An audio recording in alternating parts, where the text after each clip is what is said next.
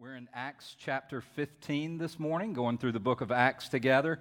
Uh, we're going to be looking at Acts chapter 15, beginning in verse 36, and we're going to go all the way through chapter 16, verse 5. Um, and uh, I want to start out by reading a key verse just so we can see where we're going to spend most of our time this morning, at least the subject matter that, that we'll spend most of our time on. So, this section is about Paul and Barnabas. We've been talking about Paul and Barnabas. Uh, they were the first missionaries with a team. Uh, that's documented as being sent out by the first churches. Uh, and they were sent to take the gospel to, uh, to other cities and other places. Paul and Barnabas did that as, as a team. These were men who loved each other.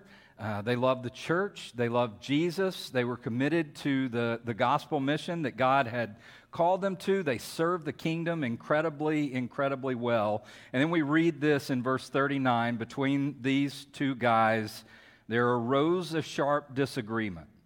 So they separated from each other. Barnabas took Mark with him and sailed to Cyprus. A sharp disagreement, a harsh fight is another way that we might say that um, a harsh fight between these two guys who loved Jesus and, and loved each other. This harsh fight would separate them and send them headed off in different directions. Now, I want to say this I'm really glad that God chose to keep this in here, that Luke saw fit to write this down, because it would be really easy for us to read through the book of Acts and to assume that Acts is filled with human heroes who always got it right, you know, who never did things wrong, um, people who were, were filled with the Holy Spirit and, and, and superhuman without, without fault or mistake. And if we approach the book of Acts and we see it that way, uh, we have messed up. And so I'm thankful that Luke included this so that we could see the humanity, even of these men and women who may serve as heroes for us. They were human. Um, they, they fought, and this fight that we're talking about today separated two brothers. But we'll see this morning as we work through this quickly um, that God uses even fights, even separation, even bad things in our lives for His purposes. He is always working all things together for good. Um, so, the sermon title this morning is Can't We All Just Get Along? Can't We All Just Get Along? Uh, I'm going to go ahead for you nappers and just let you know the answer is no. We cannot. Uh, we cannot all get along because we are broken, fallen humans uh, and disagreements, arguments, fights, they happen. Uh, so, what we're going to talk about this morning is resolving them and uh, what we do when those things happen. So, um, some difficult stuff this morning, some stuff that we all probably need to process and work through, and I think we, most of us, um, probably have some work to do in this area. So, before we jump into this passage, I want to ask if you would pray with me. Pray that the Holy Spirit would be good today, starting with you, uh, just to show you in your own heart where maybe there's a lack of forgiveness, forgiveness that you need to grant to others, or maybe there's someone in your life that you have hurt or wronged, um, and you need to seek their forgiveness. Uh, so pray. Pray that God would help you see that. And uh, if you are one of the people who are great at this stuff, then pray for me uh, and pray for the other folks here this morning as well. Will you pray with me? Okay, let's pray. Father, we do need your help. Um, we are prideful people.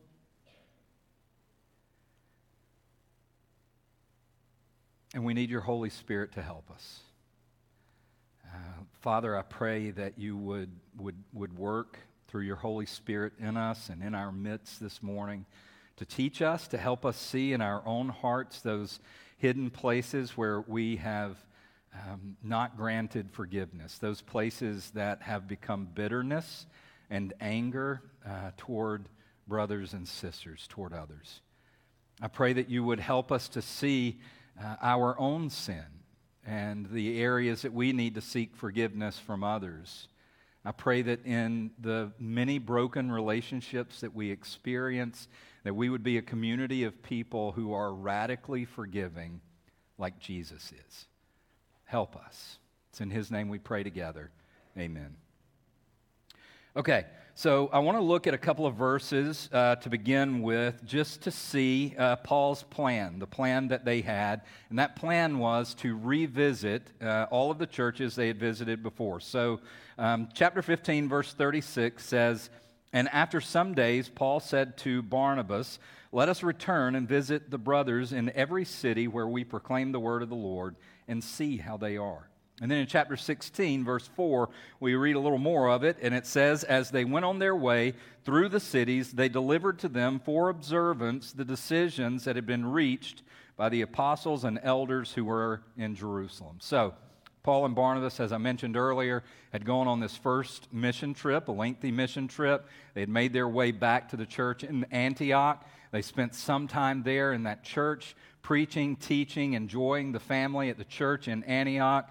Um, and then uh, last week we talked about the Jerusalem Council and the question of what, what does it take to be saved? Who can be saved? Paul and Barnabas had been a part of that council. After it was over, they went back to. Um, uh, to their, their home church, and they're there spending time with their, their family, teaching and preaching. And we read in verse 36 after some days, Paul said to Barnabas, Barnabas, let's go see how all the churches that we visited before, how they are doing. And, and as we're going, we'll share with them the good news from the Jerusalem Council. So that was, that was their plan. And Paul asked Barnabas, and what followed is a sharp disagreement. And we see that in verse 37. Now, Barnabas wanted to take with them John called Mark. But Paul thought best not to take with them one who had withdrawn from them in Pamphylia and had not gone with them to the work. And there arose a sharp disagreement, so that they separated from each other. Barnabas took Mark with him and sailed away to Cyprus, but Paul chose Silas and departed, having been commended by the brothers to the grace of the Lord. And he went through Syria and Cilicia, strengthening the churches. So, a sharp disagreement we saw um, between these brothers, these missionaries, took place, and they went their separate ways. Barnabas wanted to take John Mark with them, and, and Paul uh, adamantly opposed that idea. We don't have a lot of details, but we see this in verse 38. Paul thought it best not to include John Mark because he had less left them on their last mission trip. We read about that in Acts chapter 13. So um, uh, he started with them on this first missionary journey, but he didn't make it long with them, and he, he, he abandoned them and left them to do the missionary work. And so Paul is saying, Look, I'm not going through that again. Like, no, we will not take John Mark. John Mark had his chance. He didn't stand with us, he didn't work with us, and he abandoned us on the mission field. I am not taking him with us. Barnabas fought against Paul over this, and this was a fight between these brothers. Um, they, they, they, this was a heated argument. Barnabas fighting to include John Mark. One commentator that I read said from the language and the way that this is described, it was like an explosive fight between these two brothers, right? Where, where one was set off, I just imagine, as an explosive fight that they're yelling at each other. This is, this is not a happy disagreement, right? They are vehemently opposing one another. And we have no real way uh, uh, of, of knowing who was right in this. Both of these men thought that they were right, and, and it may be that neither of them was wrong. We just don't know because the Bible doesn't tell us. But whatever the case is, they, they fought, and their sharp disagreement led them to separate. Bar- Barnabas and John Mark, they set sail for the island of Cyprus, just off the coast from Antioch, their, their home church. Um, this was the same path that Paul and Barnabas had taken. And Paul chooses Silas, having been commended, it says, uh, for this trip by the leaders of the church. And they set out by land, going to the same region and the same churches that they had visited before, uh, visiting some churches that they had not visited before. So let's, let's see what happens, right? They have this sharp disagreement and they go their separate ways. Here are the results. Chapter 16, verse 1. Paul came also to Derbe and to Lystra. A disciple was there named Timothy, the son of a Jewish woman who was a believer, but his father was a Greek. He was well spoken of by the brothers at Lystra and Iconium.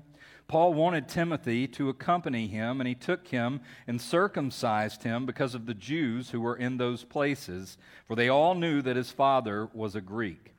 As they went on their way through the cities, they delivered to them for observance uh, the decisions that had been reached by the apostles and elders who were in Jerusalem. So the churches were strengthened in their faith, and they increased in their numbers daily. In Romans 8, chapter 28, um, one of my favorite verses, uh, Paul tells the Roman church, and we know that for those who love God, all things work together for good. Right? That's what Paul is telling the Roman church. For those who are called uh, according to his purpose, God is working all things together for good. That is a beautiful promise. No, no matter how crazy things seem, no matter how bad things uh, might be, God is working all things together for good. And I think that we see that in this disagreement between Paul and Barnabas. I don't believe that God caused this fight between them, but I do believe 100% it was a part of God's plan.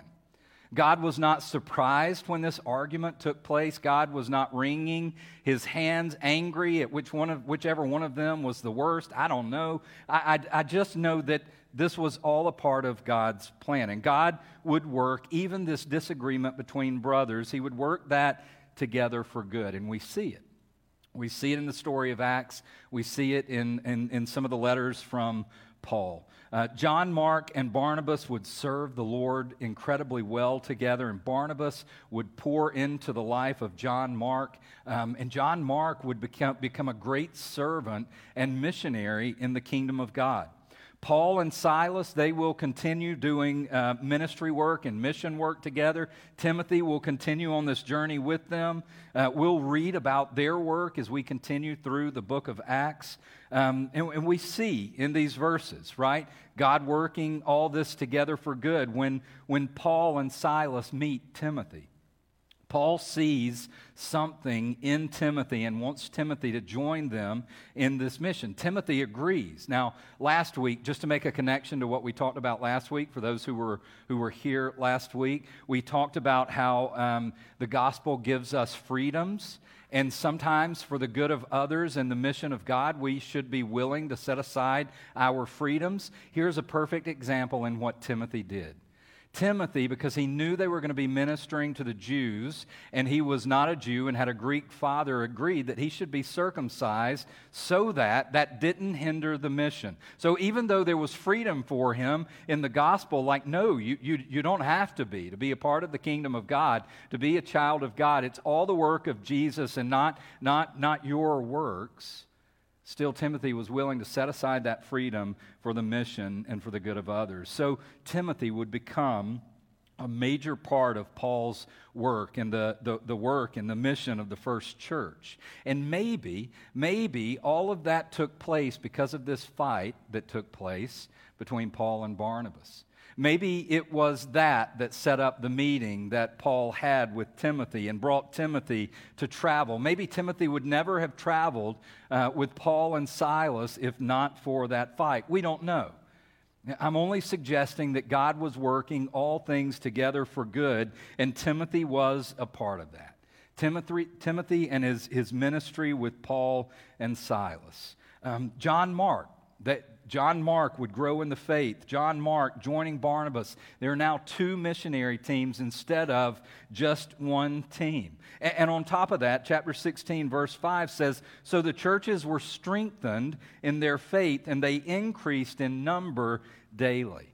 So there was a fight, and these brothers split and they went their separate ways. And even in the midst of that, God was working all things together for good. And we see that clearly in this passage. But it does leave us with other questions, right? Um, like what happened to Paul and Barnabas? Did they ever become friends? Did they ever make up again? Were, were, were they forever separated? Did they remain unhappy with one another? What happened in their relationship? What happened with Paul and John Mark? We, we don't get a lot of specific answers, but we can see a lot from other places in the scripture. One day there would be forgiveness and reconciliation. We see that in the New Testament. One day there would be between all of these men forgiveness and reconciliation. So let me start with the reconciliation that we see. When I say reconciliation, I mean that there was a restoration of those relationships. Whatever was between Paul and Barnabas or Paul and John Mark, whatever was between them that separated them, at some point that was removed and they were reconciled together right? Think of that in terms of their relationship. It's like our relationship with God. We talk about the gospel often here and, and, how our sin separates us from God. Well, through faith in the work of Jesus, his life, death, and resurrection, that sin is removed. And so the sin that separated us from God is removed from us, and we are reconciled now with our Father through Christ. Reconciliation takes place when whatever that divider is, is removed. Uh, just like it was for us and God, that's the way it is for these men. Whatever separated them was removed, and, and there is some reconciliation. When we read Paul's letters, we know that there was reconciliation because in Colossians chapter 4, verse 10, Paul sends greeting, greetings from Mark, and he's talking about John Mark. Greetings from John Mark, who was with him as he wrote that letter.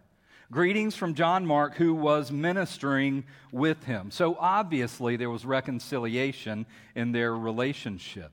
In, in that same verse, Paul connects Mark, John Mark, with Barnabas, and he does so in a very affirming way. Evidence that the reconciliation wasn't just between Paul and, and, and John Mark, but also Barnabas. He spoke well of both of these men, wanting the church to look out for them when they, uh, as they continued their ministry and came to that church. John Mark is also mentioned in Philemon uh, 124 as being with Paul, ministering with Paul. But I think the most beautiful evidence of reconciliation comes in 2 Timothy chapter 4 verse 11. And in 2 Timothy Paul was nearing his death. He was in a Roman prison, knew that he wasn't going to get out of jail this time, that he would die because of his faith. And he's writing to Timothy and he's asking Timothy um, before he passes away, before he dies, to bring some things to him that were very important to him. And one of his big asks is that Timothy would bring John Mark to see him before he died, before he died in prison, because he had been such a good ministry partner to Paul. I love that. Right? They were divided. They were fighting over John Mark. And in the end, we see Paul loved John Mark so much that he didn't want to die without seeing him one more time. So there was reconciliation. So let's, let's talk about forgiveness because you can't see reconciliation if there is no forgiveness. Now, I want to say this um, as we start this section on forgiveness. I cannot possibly cover everything this morning related to forgiveness. So, here is something that I am going to do. I'm going to post some resources, New City Partners, on our partners page on Facebook today so that you will have some other resources to look at. I'll post these next week on our uh, public Facebook page as well, um, just to help us think through some of this. So let's start with what forgiveness means. Forgiveness is a release of someone from something that is owed. Someone owes you something, and you are releasing them from that liability or debt. So in Matthew chapter 18, um, Jesus is talking with his disciples about forgiving people, forgiving people of wrongdoing, and he uses the analogy, he uses a financial analogy. And so when we talk about forgiving people, we use the same analogy. It's like somebody owing you money, right? You owe me $10. And I say, forget about it. Don't worry about the $10. I am forgiving you of the $10 that you owe me. It's the same when it comes to being wronged by someone. Very much the same. The party who wronged you has caused some loss to you, right? The party who hurt you, they hurt you. They've caused some level of, caused some level of, of pain or suffering in your life by wronging you. And the level of that, depending on um, the, the wrong that was committed against you, it could be legitimately a great, great, great debt that's owed to you because of that wrongdoing. Um, justice. Justice means that, that the person who owes us something has to pay it. right? It, it, that is justice. You borrow $10, you pay $10. It, it is justice if you hurt me, an eye for an eye, to be hurt in the same way that you hurt me. Now, generally, stick with me on this. Generally, when someone has hurt us, when we've been hurt by someone, we want that person to pay the debt that they owe for their wrong with interest. All right?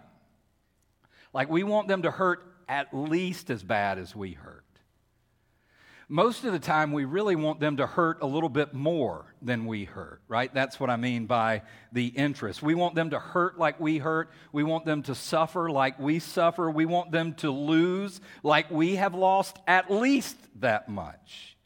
At least that much, but generally, even more. Now, we might exact payment from them for this debt that, that they owe us for this wrongdoing. We might exact payment by yelling at them. We might exact payment by screaming at them, by shaming them, by talking bad about them, ruining their reputation with others. Lots of ways that we try to get that back from them. We, we watch, often hoping that, that bad things will happen to them so that they hurt at least as bad as we hurt.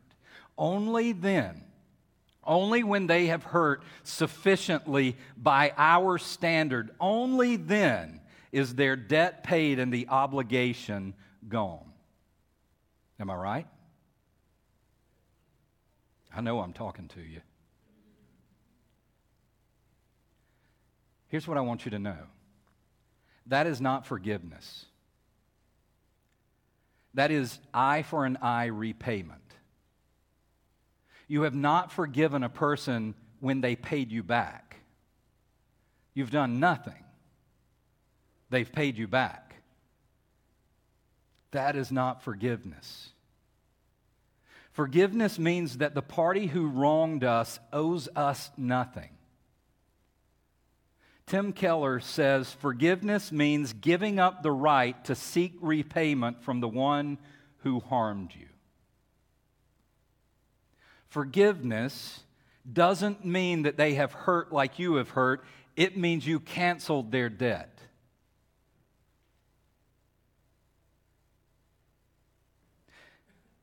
Let me, let me say this another way. a, wrong, a wrong incurs a debt when someone wrongs us every debt must be paid. So if we insist that the wrongdoer pay us back, and maybe with that interest that we were, we were talking about, then the debt is paid by them. The debt is paid to us by the wrongdoer. He is not forgiven of the debt, he has paid it back. He has suffered a loss that is at least equal to our loss. But in forgiveness, and I want to make sure that we, that we get this, in forgiveness, it is the person who has been wronged that pays the price.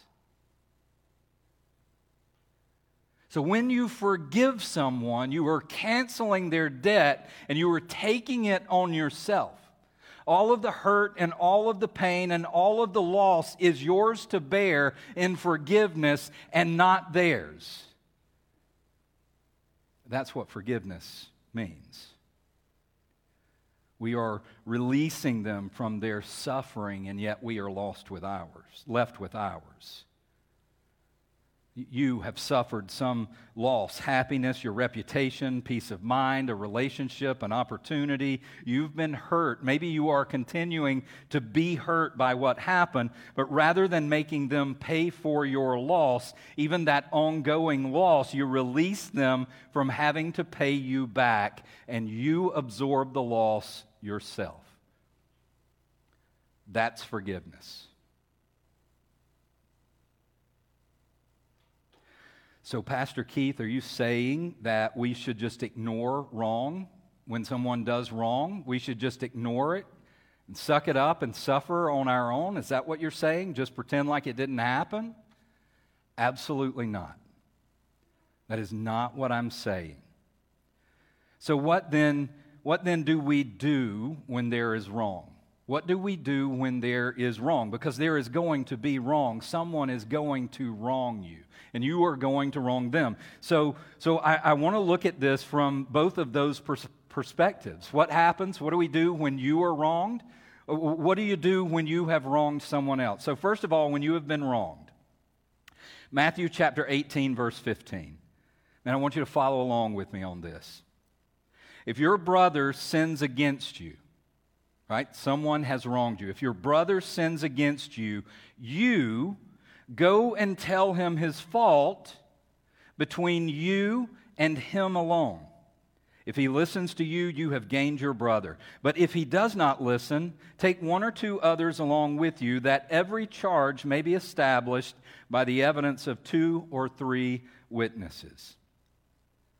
If you have been wronged, if someone has wronged you, then you go. This is Jesus. Jesus saying this. If someone has wronged you, then what you do is you go, you and you alone, you go and talk with the one who has wronged you, your brother or sister. And if they repent, then you celebrate that. You have gained your brother or sister back. If someone has wronged you, you go and talk to them. If you believe that you have been wronged by someone, you and you alone go talk to them. Listen to me now. Do not talk to your best friend about this. Amen.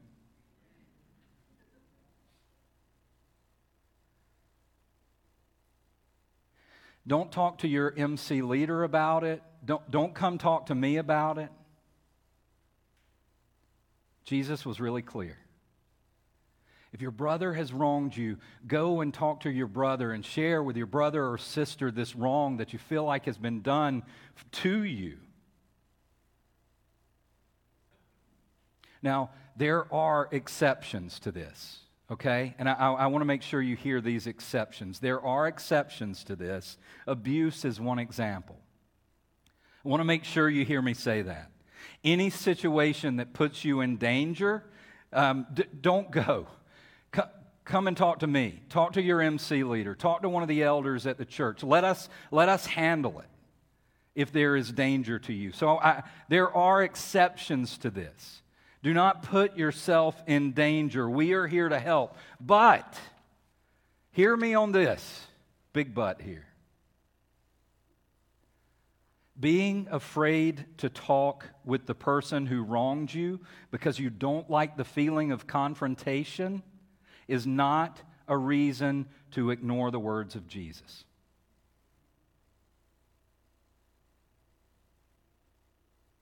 I'm going to say that again. I just wanted to sit there for a minute. being afraid to talk with the person who wronged you because you don't like that feeling of confrontation and it makes you uncomfortable is not a reason for you to sin. And isn't that what we do when we disobey Jesus? If you have been wronged, Jesus said, go and talk to the person who wronged you only talk to someone else, one witness or two witnesses. Only talk to them if your brother or sister will not own their sin, if they will not repent. And even then, you don't just, you don't just gang up, right? You take a witness or two witnesses to talk with them so that there is a second conversation about what happened. Y'all, I want to tell you this is probably the biggest problem that I see in church and New City is not an exception to that. Churches, families, this is one of the biggest problems that I see. Rather than talking to our brother and sister, rather than talking to the offender, we gather our team together and we start talking about them. We gather a team to stand against them. And when we do that, we are in as much sin as they might have been, maybe more sin than they were when they offended you. Luke 17, 3 is another passage that says, Go to your brother or your sister and tell them how they have wronged you. Now, let me say this as well when it comes to this going to your brother and sister and, and seeking repentance. Um, seeking to see repentance should be for their good as much as it is for your good.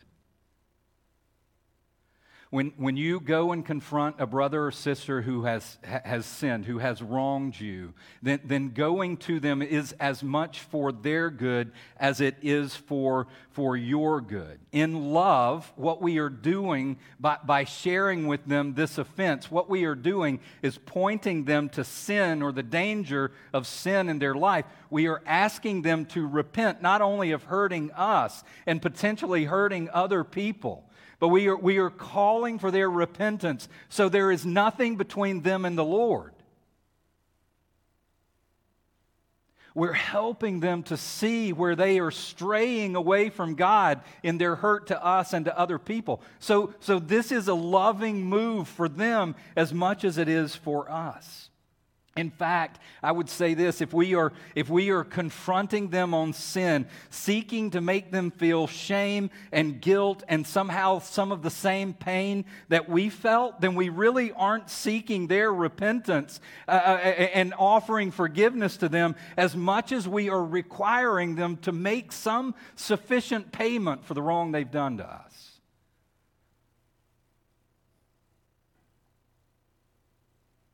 What determines which of these two is taking place isn't the procedure, it's our heart.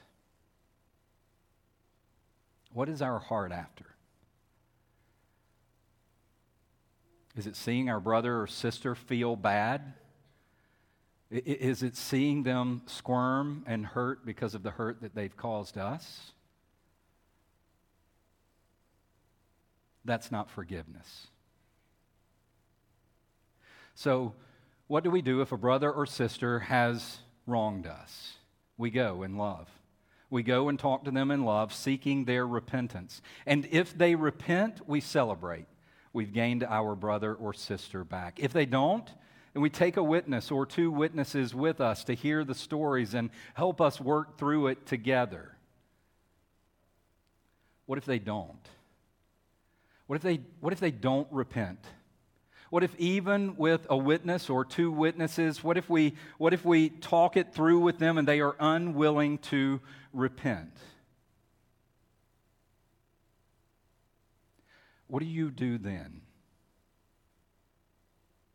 In in Mark 11, Jesus is teaching his disciples about faith, right? About, about faith. And he talks about praying by faith. And that leads him to say something else about about prayer. Mark 11, verse 24, he says, Therefore I tell you, whatever you ask in prayer, believe that you have received it and it will be yours. And then, as he's talking about praying, he adds this, and whenever you stand praying, forgive.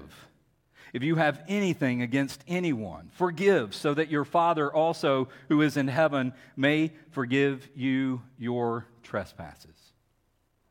And if you have something against someone, if you have something against someone, that is, that is Jesus' way of saying if someone has wronged you, and, and they owe you this debt because of the wrong that they have committed to you. And as you are standing and praying, this debt comes to mind. What should you do?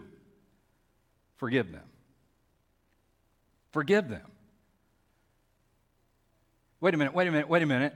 They, they, they hurt me really, really badly, Jesus. They hurt me really badly. I, I, lost friends over this. My reputation was damaged over this. Things have not been in the, the same in my life over this. They have not repented. They have not said they were sorry. They have done nothing at all. What are you saying, Jesus? Forgive. Let it go Release them from what they owe you, release them from the debt, wipe the slate clean. You decided they owe you nothing. Even though you've suffered, even though you've hurt, even though there is a great pain, even though your life is not the same because of the way that they wronged you, Jesus says, let it go. Isn't that ridiculous?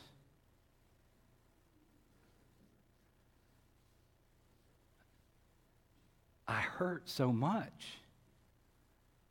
Jesus, you don't know how painful that was, and you're just saying, let it go?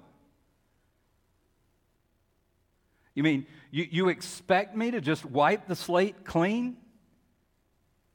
Let them go without paying for the wrongs that they have done? Jesus, this is unfair.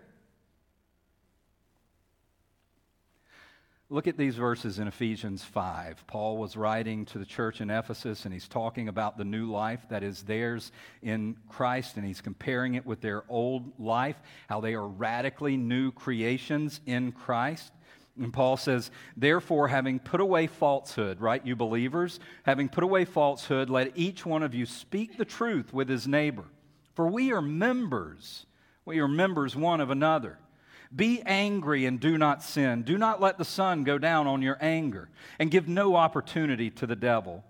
Let the thief no longer steal, but rather let him labor, doing honest work with his own hands, so that he may have something to share with anyone in need. Listen, I know you've been hurt, but let no corrupting talk come out of your mouths, for only such as is good for building up as fits the occasion that it may give grace to those who hear. And do not grieve the Holy Spirit, church. Do not grieve the Holy Spirit, by whom you were sealed for the day of redemption. Do not grieve the Holy Spirit. Let all bitterness and wrath and anger and clamor. I know you're hurt. I know this was hard.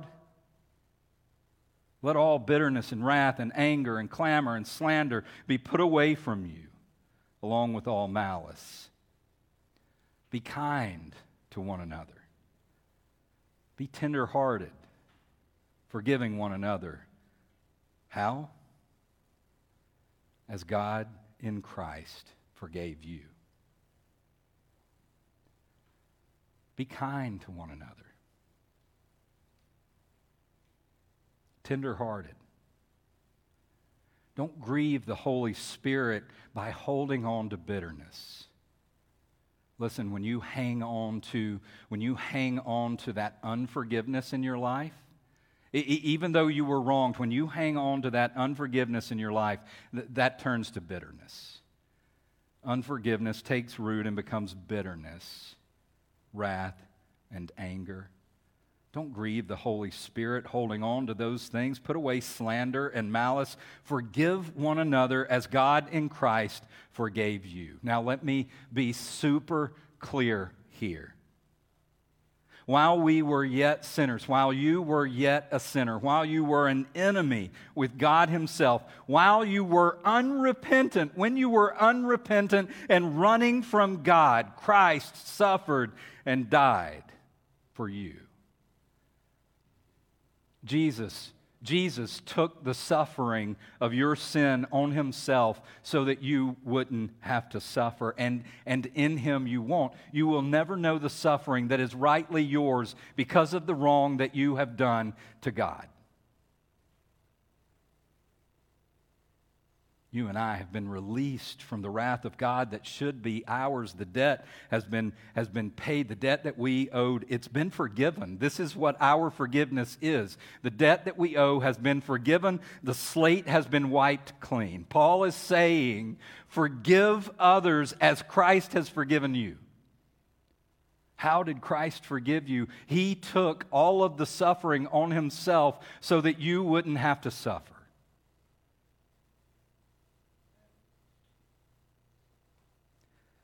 Forgiveness, Sam Storms says, is deciding to live with the painful consequences of another person's sin. Forgiveness is you deciding to live with the painful consequences of that other person's sin. Let me say that again. And then I want you to hear my question. Forgiveness is deciding to live with the painful consequences of another person's sin. Isn't that what Jesus did? Isn't that the good news of the gospel for you?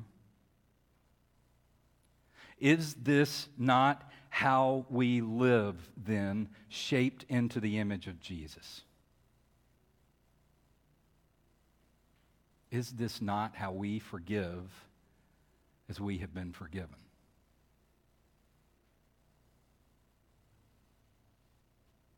That's hard stuff.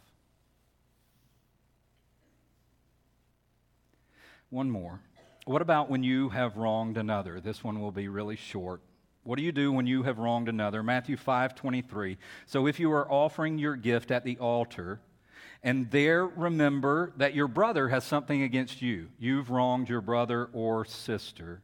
They have something against you. Leave your gift there before the altar and go. First, be reconciled to your brother or sister, and then come and offer your gift.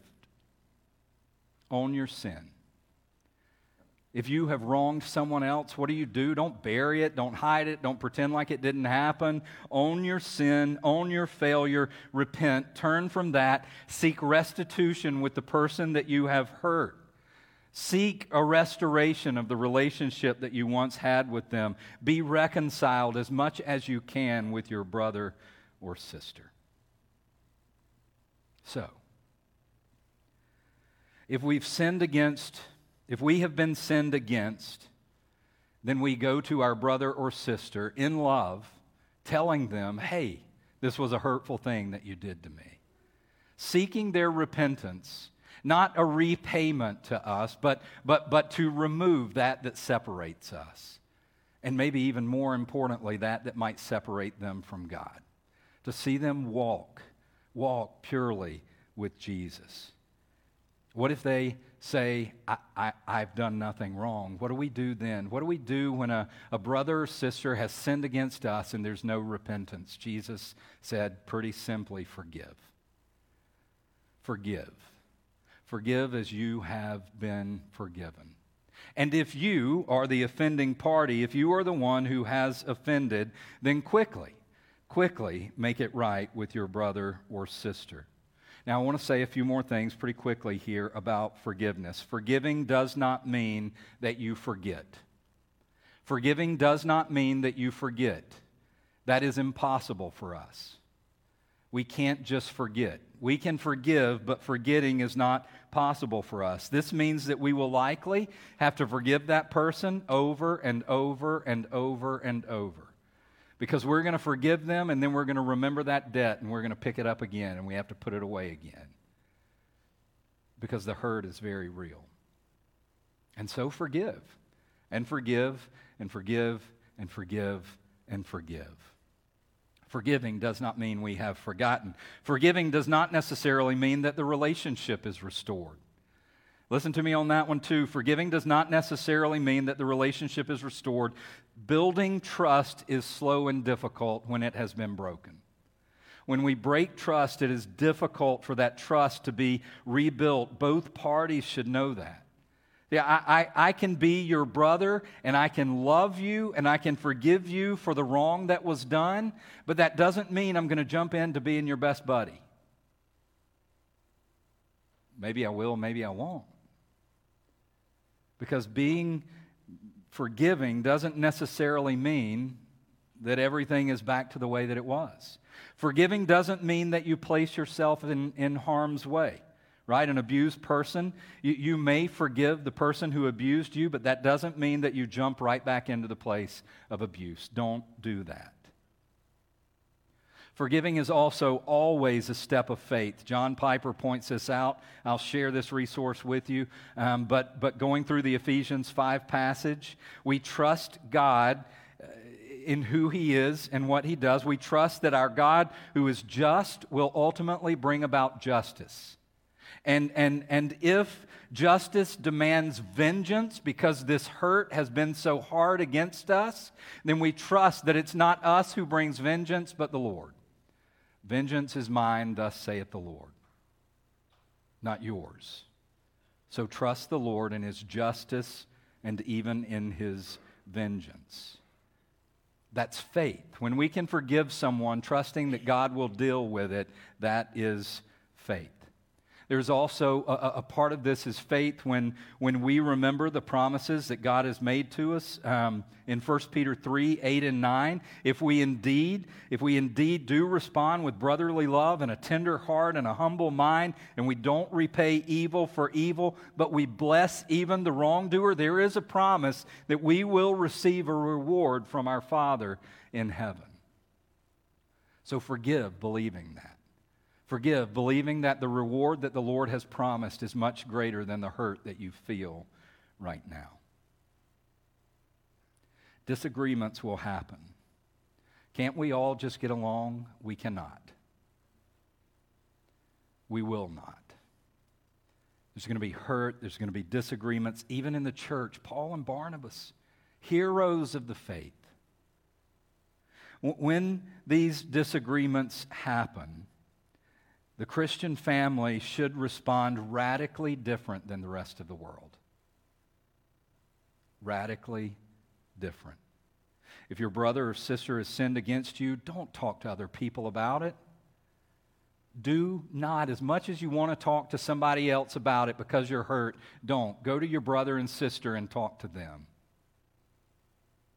Go to them in love for their good, seeking their repentance so they can walk with Jesus. If they repent, celebrate. If they don't, what does Jesus say? Forgive them anyway. Wipe the slate clean. They owe you nothing. Forgive as God in Christ has forgiven you. And if you have wronged a brother or sister, leave here today and set that right. As much as it is up to you, live at peace with others. Who was wrong? Was it Paul? Was it Barnabas? Was it John Mark? How did forgiveness take place between those men? I have no idea, but it did. Whatever separated them or whatever led to their separation was removed and they were reconciled. There was restoration and they ministered again together for the good of people and for the glory of God. Do not grieve the Holy Spirit, New City. The Holy Spirit by whom you were sealed for the day of redemption. Let all bitterness and wrath and anger and clamor and slander be put away from you along with all malice. Be kind to one another, tenderhearted, forgiving one another as God in Christ forgave you. New City, I believe we have some work to do.